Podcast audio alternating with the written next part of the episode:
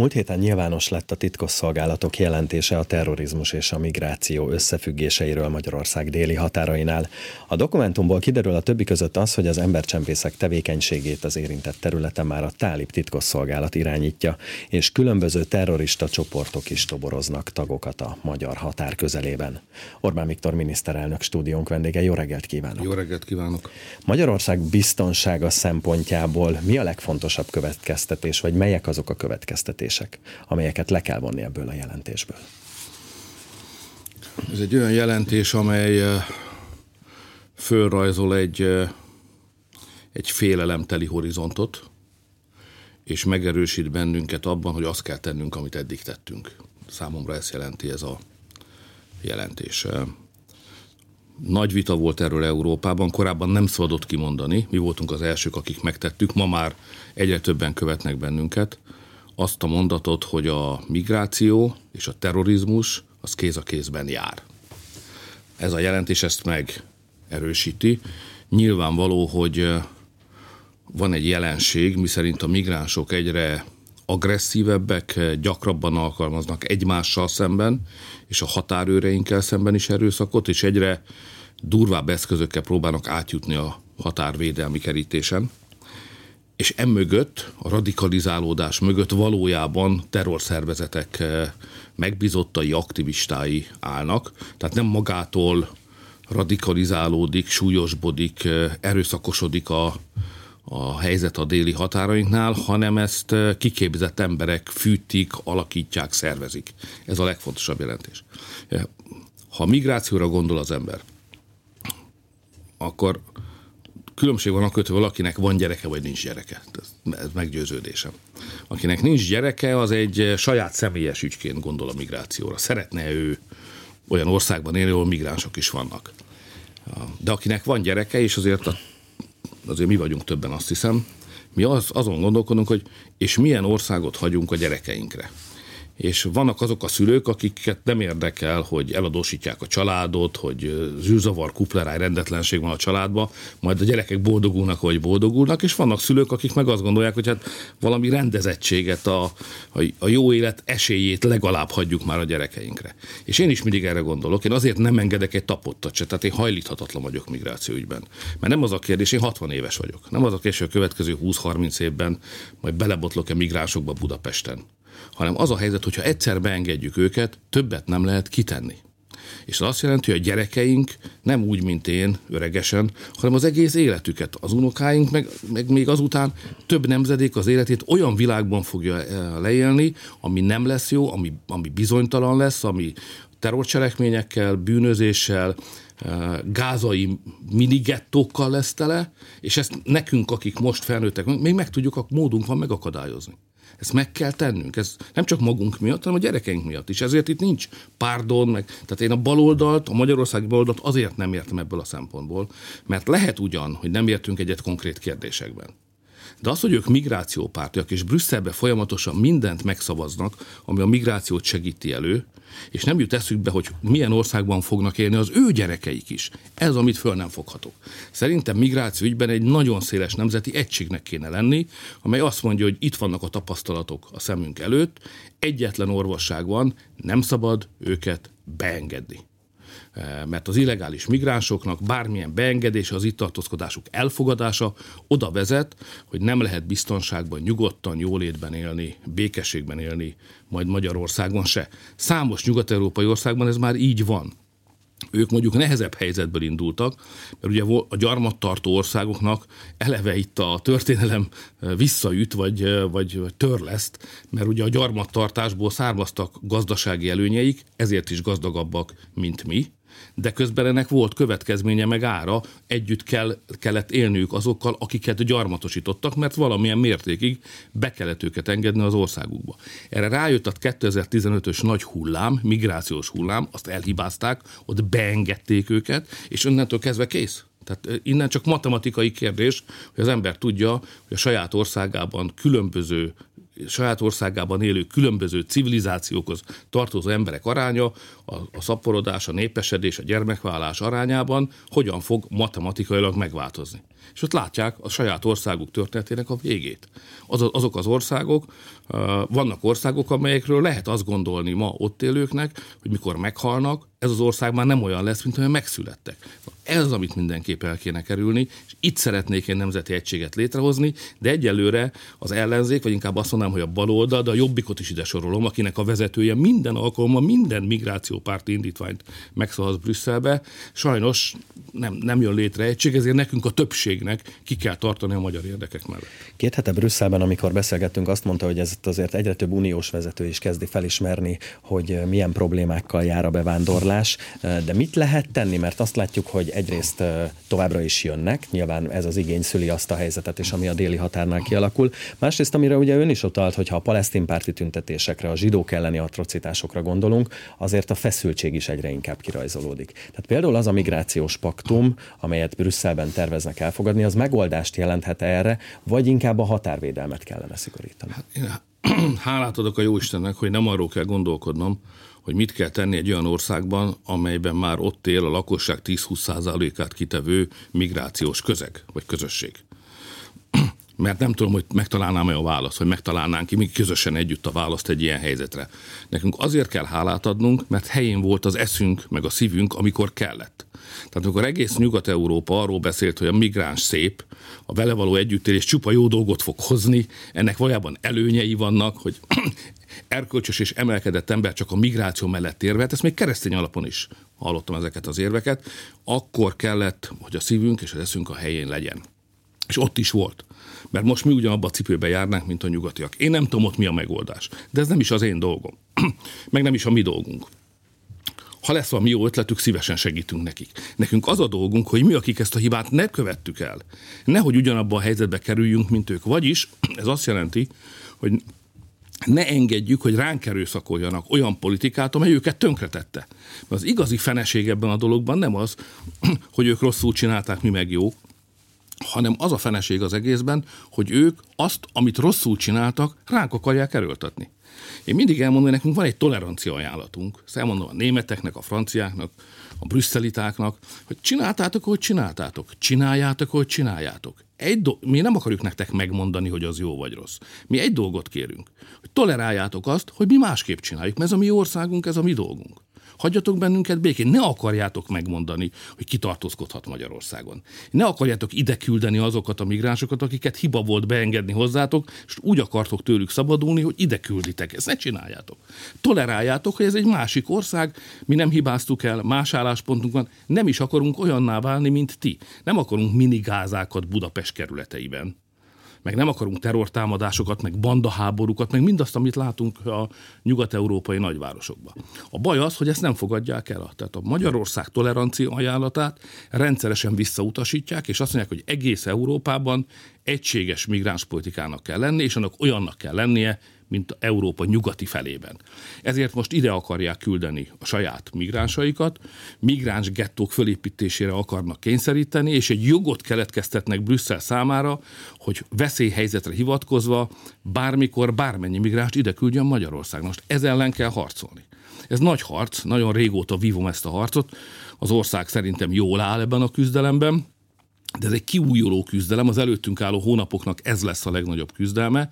Az európai választásnak is, ami jövő év júniusában lesz egyik tétje, hogy elő tudunk-e idézni olyan változás Brüsszelben, mert Brüsszelben változásra van szükség, amely felhagy ezzel az elhibázott ránk rossz migrációs politikát erőltetni akaró megközelítéssel.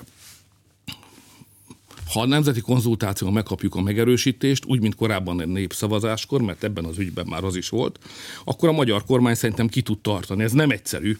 Most nem akarom a saját gondjaimmal elrontani a reggelét a hallgatóknak, de ott megy a küzdelem az asztal alatt, a víz alatt, mint egy vízilabda mérkőzés, ott minden van, amit el tudnak képzelni, minden politikai eszköz bevetnek, hogy rákényszerítsék azokat az országokat, Lengyelországot, Magyarországot a rossz migrációs politika elkövet, elfogadására, akik egyébként ezt nem akarják. Itt ki kell tartani. Én örülök, ha ezt segítséget kapok, és a nemzeti konzultáció nagy segítséget jelent. Ahogyan említette, tehát a migráció is az egyik témája a nemzeti konzultációnak, és ugye többször hangsúlyozta már azt, hogy változást kell elérni Brüsszelben, legkésőbb a jövő évi európai parlamenti választáson. Ennek is lehet eszköze az a nemzeti konzultáció, amelynek a kérdőíveit hamarosan postázni fogják? Hát két eszközünk van. Először is van a nemzeti konzultáció és a nemzeti egység. Kétfrontos harc van, meg kell védeni a déli határunknál a kerítés és az ország határait szó szerint, és meg kell védeni a pozíciónkat, az álláspontunkat Brüsszelbe. Ez az egyik harc. A másik, hogy ezért a magyar jogszabályokat is folyamatosan meg kell vizsgálnunk, mert hogy a nyomás erősödik, a migrációs nyomás, úgy kell ehhez alkalmazkodni a magyar jogrendszernek is. Ami eddig fönnállt, vagy most még fönnáll jogi helyzet, ez alkalmas volt eddig. A 15-ös válságot jól kezelte, a Brüsszellel vívott csatáknak egy jó eszköze volt, de a migrációs nyomás nő. És ilyenkor szigorítani kell a jogszabályokon. Tehát idegen rendészeti szigorításra van szükség. Eddig ezt úgy csináltuk, hogy egy régi szerintem 17-18 éves idegen rendészeti törvény módosításával szigorítottunk mindig, de ez most már férc munka lenne, annyi, több a folt, mint a ruha.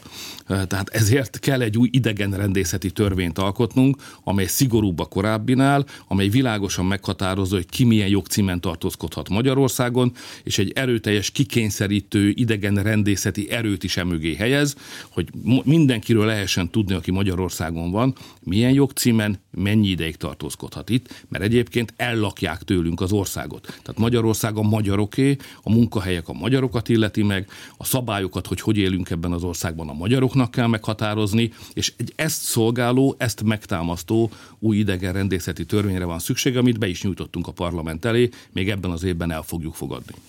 Hogyha a nemzeti konzultációra visszatérünk, miben vár konkrétan megerősítést a kormány? Ugye tudjuk már a témákat, most már lassan mindegyik kérdés világossá válik, de mi az a konkrét cél, amit el lehet ezzel majd érni? Egység. Ezt úgy hívják, hogy egység. Ez nem a, a pályát tévesztett filozófusok fél órája, tehát ezért nem akarok filozófiai fejtegetések bocsátkozni, de a, hatalom, meg egy állam közösségi életének a lényege, az a közös cselekvés képessége. Tehát a hatalom az arra való, azért adják oda bizonyos embereknek választásokon keresztül, hogy megpróbálják ezeket az eszközöket, a hatalmi eszközöket arra felhasználni, hogy a legfontosabb kérdésekben egységes vélemények jöjjenek létre, és utána a kialakult véleményeknek a, a tükrében annak megfelelő módon közös cselekvés jöjjön létre. Hatalom lényeg a közös cselekvés kép- képessége. A, a népszavazás, a parlamenti választás, a nemzeti konzultáció mind a közös cselekvés képességét adja, illetve erősíti meg. Magyarország számára. Ez az értelme a konzultáció. Na de hogyha ezt a gondolatot tovább visszük, akkor ez jelenti azt is, hogy Brüsszel jelenleg nem jól használja a hatalmát? Nézze, többfajta horizonton lehet megmérni hogy egy olyan bonyolult nemzetközi szervezet, mint Brüsszel, az jól sáfárkodik-e a hatalmával. Van egy történelmi horizont, miért hoztuk létre egyáltalán az Európai Uniót? Azt azért hoztuk létre, hogy béke és jólét legyen Európában. Ma háború van Európában, békétlenség van Európában, és a világ nagy gazdasági blokkjai, Kína, Ázsia, Egyesült Államok versenyfutásában mi lemaradunk. Tehát ami ma történik, az nem az, amiért létrehoztuk az Európai Uniót. Ezért minden, van egy történelmi érvünk arra, hogy miért kell mindenképpen változás Brüsszelben. De a brüsszeli vezetés az ráadásul olyan rossz konkrét döntéseket hoz, amelynek mindannyian megisztuk a levét. Ennek az egyik példája a migráció. De van itt még néhány, most éppen Ukrajna Európai Uniós tagságáról van szó, az ukrán-orosz háborúhoz való viszonyról van szó, itt mind rossz döntések születnek. Az a vezetés, amelyik ma Brüsszelben van, az, az egy globalista elit megbízását teljesíti. Tehát az, azok, ők nem a mi embereink. Tehát amikor látjuk a brüsszeli bürokratákat a tudósításokban, azt ne gondolja egyetlen magyar, hogy ők azok, akiket mi tettünk oda, és ők a mi érdekeinket szolgálják. Ezek olyan emberek, akik nem azt csinálják, amit mi szeretnénk. És nem csak nem azt csinálják, amit a magyarok szeretnének, hanem azt sem, amit általában az európai emberek. Az emberek nem akarnak migrációt, nem akarnak háborút, nem akarnak békétlenséget. Jól megtervezett zöld átmenetet akarnak, nem olyat, olyat, ami tönkreteszi az iparukat. Számos példát tudok mondani. Tehát én biztosan tudom állítani, hogy az a vezetés, amelyik ma Brüsszelben van, azt fogjul ejtette egy globalista elit, pénzügyi csoportok, nagy gazdasági erőcsoportok, és a döntéseiket ezeknek a csoportoknak az érdekei motiválják, nem pedig a magyar, német, francia vagy éppen olasz emberek érdeke. Ezért kell változást elérni. Nem az unióban kell elérni változást, mert az unió mi vagyunk. Magunk, tehát az, az, ugye az önellentmondás lenne. Amire szükségünk van, a brüsszeli bürokraták világában kell egy változást elérni, hogy ők végre azt tegyék, ami az európai emberek érdeke. Szóba hozta Ukrajnát, és a konzultációban is szó lesz Ukrajna támogatásáról, hiszen ugye a többi között azért kérne Brüsszel plusz befizetést a tagállamoktól, hogy további 50 milliárd euróval támogassa Ukrajnát. Ugyanakkor a volt német kancellár Gerhard Schröder nemrég egy interjúban arról beszélt, hogy 2022 márciusában Isztambulban már megvolt a béketerv, csak az ukránok amerikai nyomásra nem írták ezt alá. Ugye 2015-ig, hogyha visszamegyünk, a német kancellár és a francia elnök javaslatára még sikerült a Minszki megállapodás sokat megkötni. 2022 márciusában a szándék vagy az erő hiányzott európai részről ahhoz, hogy egy hasonlót sikerüljön tető alá hozni? Amit a volt német kancellár mondott, az a diplomácia világában közismert tény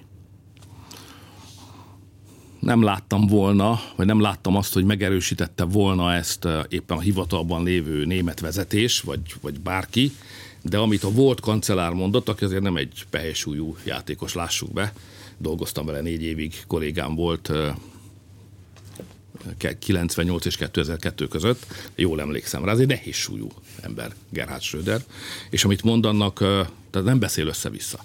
És ezt mi is úgy tudjuk, mindenfajta jelentésekből, meg hírszerzési forrásokból, hogy valóban 2002-ben Isztambulban, ahol zajlottak mindenfajta fedett tárgyalások, lényegében megvolt a megegyezés, amit ezt mondja a diplomáciai plegyka, amerikai utasításra az ukránok nem írtak alá. Érdes, hogy majd a történészek egyszer földerítik, hogy az igazság minden részlete hogyan nézett ki e körül az ügy körül, de az biztos, hogy Európának volt egy irányvonala.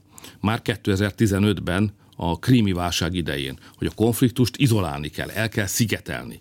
Nem érdekünk, hogy egy nagy összeurópai konfliktus legyen belőle, az az érdekünk, hogy egy helyi orosz-ukrán két szláv nép közötti konfliktus legyen belőle, aminek a kezeléséhez mi segítséget nyújtunk. Ez volt a Minszki megállapodás.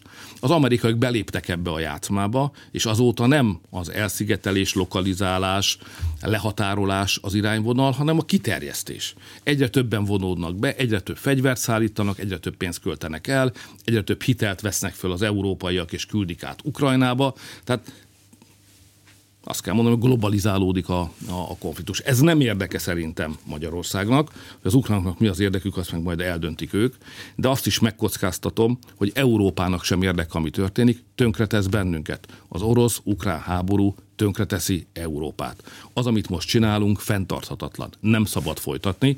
Ezért Magyarország nem támogatta a fegyverküldés sem, és most sem támogatom, hogy magyar adófizetők pénzét elküldjük Ukrajnába humanitárius segítséget szívesen adunk, hiszen mi is emberből vagyunk, van szívünk, keresztény ország vagyunk, ahol lehet, ott és kell, ott segítünk, de az, hogy mi tartsuk el az ukrán államot, hogy a mi pénzünkből vett fegyverekkel harcoljanak, az, az Magyarország számára nagyon súlyos, a gazdasági csőddel egyenlő következményekkel járna. Ezért én ehhez nem járulok hozzá, még nemzeti kormány van, ez nem is fog megtörténni. Legutóbb, amikor a magyar gazdaságról beszéltünk, akkor azt mondta, hogy most már a jövő évre a gazdasági növekedés beindítására kell majd koncentrálni, hiszen az infláció az 10% alatti lesz az év végére. Gulyás Gergely pedig tegnap a kormányinfon azt mondta, hogy jelentős minimálbéremelés jöhet januártól. Segíthet ez is a növekedés beindításában? Hát nézze, ahhoz, hogy a 24-es tervekről értelmesen lehessen beszélni, be, jól kell befejeznünk a 23-as évet. És itt még van előttünk másfél hónap. Ez rendkívül nehéz másfél hónap lesz a magyar politika számára. A magyar emberek számára talán nem, mert úgy látom, hogy szeptembertől már reál bérnövekedés van, és meglepődve láttam az OECD-nek egy jelentését, ami mégis a világ legfejlettebb országai tömörítő közösség, amelyik azt mondta, hogy nem a bérek, hanem a reál jövedelem tekintetében már a második negyedévben növekedés volt Magyarországon. Efelől vannak kétségeim, de, de, és, de miután nem mi mondtuk, hanem egy, a leg, egyik legtekintélyesebb nemzetközi szervezet, ezért semmiképpen nem tudom figyelmen kívül hagyni. De A következő másfél hónap a politikának lesz nehéz. Mert itt vannak azok a nehéz kérdések, amiről az előbb beszéltünk, a háború kérdése, a migráció kérdése, ahol Brüsszelből támadások érkeznek, amiket ki kell védeni. És ilyen az Ukrajna, Ukrajnával folytatott Európai Uniós tagságot megcélzó tárgyalások ügye is, amit szerintem nem szabad, nem szabad megindítani. Mert Ukrajna semmilyen tekintetben nem áll készen arra, hogy az Európai Uniós tagság ambíciójával tárgyalni tudjon. Azt is mondhatnám, hogy Ukrajna olyan messze van az Európai Uniós tagságtól, mint Makó Jeruzsálemtől. Nem szabad megkezdeni a tárgyalásokat, ez a világos magyar álláspont. És itt ugye fölreppennek még azok a nekünk politikai dilemmákat okozó hírek is, hogy az Európai Unió pénzzel tartozik Magyarországnak, sok pénzzel, 3-4, talán 5 milliárd euróval is már. Ezzel tartoznak nekünk, mert ez a pénz jár. Nem akarják ideadni. Különböző okokból, ez egy külön műsort is igényelhetne, ebben most nem bocsátkoznék ennek a bugyraiba, ha megengedi, de, de van ez a vita. És én szeretném nagyon világossá tenni, hogy az Ukrajna Európai Uniós tagságának a tárgyások megkezdésének az elutasítása magyar részről nem üzlettárgya. Nem lehet összekötni semmilyen pénzügyi kérdéssel. Amivel tartoznak, azt ide kell adni. Erről lehet egyezkedni, költségvetési összefüggésekben lehet is kötni valamilyen megállapodást, de az ukránok pénzelése, Ukrának küldött pénzek a költségvetésből, az Ukránával történő tárgyalások megkezdése, ez az egész kérdéskör nem kapcsolható össze a Magyarországnak járó pénzek ügyével élesen ellenzem, hogy bármilyen összekapcsolás történjen, mi ilyet nem kezdeményezünk, nem is fogunk, és nem fogadunk el Brüsszel részéről sem. Az egy külön pálya, másképp kell kezelni. Ukrajnával kapcsolatos ügyek a jövő, a gyerekeink, az unokáink történelmi horizontján jelenik meg. És nem lehet összekötni taktikai, pénzügyi kérdésekkel. Na, ha ezek mind túl vagyunk, és ezt megoldottuk, ez év hátralévő másfél hónapjában, akkor jönnek a gazdasági kérdések. És hogyan tekintek én a 24-es évre? Ugye 23-ban ugye háború, szankciók okozta energiaválság, bődületesen magas infláció, és ennek minden terhe az ország és az emberek nyakán, a családok nyakán. Ugye, ilyenkor el kell dönteni az ember, mit vállal. Eleve én nem szeretem a politikában az ígérni kifejezést, mert az olyan gyanús dolog. A politikus ne ígérjen, hanem vállaljon dolgokat, az rendeljen határidőt, aztán nézzük meg, hogy teljesítette a magyar, jobban szereti talán ezt a megközelítést. Mi három dolgot vállaltunk a 24-es évre a gazdaságban. Azt, hogy a nyugdíjasok nyugdíjának az értéke egyetlen forintot sem veszíthet. Ezt meg fogjuk védeni. Hogy a munkahelyeket meg fogjuk védeni, és miután a jegybank erejét meghaladta az infláció elleni küzdelem, ezért a kormány vállalta, a jegybank helyett, mellett, legyünk udvariasak inkább mellett, egy számjegyűvé fogja visszavágni az inflációt az év végére. Három dolgot vállaltunk a gazdaságban, mind a hármat teljesítettük. Most az a kérdés, hogy mit vállalunk 24-re. A 24-es évre, amit tudunk vállalni, és teljesíthetünk is, az az, hogy visszaépítjük a gazdasági növekedést. Mert az 23-as évben a gazdasági növekedés összezsugorodott nullára, vagy talán még az alá is esett, ezt majd az év végén pontosan meglátjuk. Tehát 24-ben nekünk a gazdasági növekedést kell visszaépíteni. A gazdasági növekedés jó hír a gazdaság növekedés munkahelyek megvédésével, sőt munkahelyek gyarapodásával jár, és a gazdasági növekedés béremelést hoz, életszínvonal emelkedést hoz. Ezért a 24-es évben már a növekedésen keresztül komoly segítséget kell adnunk a családoknak. És a minimálbéremelés a a szakmunkások bérének az emelése, a csók plusz megindítása, ezek már mind a 24-es évhez tartozó ügyek, amelyek mind arról szólnak, hogy hogyan bővüljön, javuljon a Magyarország helyzete, a magyar gazdaság, és azon keresztül a magyar családok és a magyar emberek helyzete 24-ben. Reális esély van, azt vállalom, hogy vállaljuk, hogy 24-ben visszaépítjük a gazdasági növekedést. Rövid időnk van, de hogyan hathat a családok helyzetére, ha ahogyan a kormány figyelmeztet rá Brüsszelből, megpróbálnák eltörölni a rezsicsökkentést, a kamatstoppot és az extra profitadót? Ugye Brüsszelnek van a kezében egy eszköz, nekem bonyolult uh, eurokrata nyelv, nyelven kimondhatatlan neve van, de a lényeg az, hogy ha úgy látják, hogy bizonyos gazdasági mutatók, leginkább kettő, az államadóság mértéke és a költségvetési hiány mértéke nem jól alakul, akkor ők bizonyos intézkedésekre javaslatot tehetnek, és ha a javaslatokat nem fogadja el egy tagállam, akkor vannak eszközeik, hogy azt mégis kikényszerítsék belőle. Most ezek a szegény brüsszeliek, akik olyan messze vannak ide, hogy fogalmuk sincs a magyar életről, meg a magyar gazdaság törvényszerűségeiről se. Annyit itt tudnak a magyar életről, ami a számokból, papírokból kiolvasható, és az nem azonos a mi életünkkel. Nekünk van egy gazdaság történetünk, amikor mi tudjuk pontosan, hogy hogyan kell mondjuk visszaépíteni a gazdasági növekedést, csökkenteni az államadóságot, költségvetési hiányt és így tovább. Ők messziről néznek ránk, számokat húznak maguk elé, és tesznek javaslatokat. Most a javaslatokat van néha olyan, ami talál. Jó, örömmel veszük, köszönjük. És vannak olyanok, amelyek tönkreteszik a magyar családok életét. Most van ilyen javaslatuk, vagy három. Szüntessük meg az extra profit adót, a rezsitámogatást, meg a kamatstoppot. De az tönkreteszi a magyar családok életét. Itt ellen kell állnunk. Úgyhogy lesz egy nagy vitánk gazdaságpolitikai kérdésekben is. Ez hosszú vita lesz, ez nem a következő másfél hónap ügye, ez inkább 24 januárja és 24 szeptembere közötti időszaknak lesz a nagy kérdése, de azért összefügg a júniusban esedékes európai választásokkal. Egy jó, értelmes, két lábbal a földön álló európai vezetéssel meg tudunk egyezni szinte minden kérdésben, de ez nem a mostani vezetés, ezt le kell váltani, és kell egy új Magyarország számára szerencsésebb, jobb és barátibb Európai Uniós vezetés Brüsszelbe. A migrációról, a nemzeti konzultációról, Ukrajnáról és a magyar gazdaság helyzetéről is kérdeztem az elmúlt fél órában Orbán Viktor miniszterelnököt.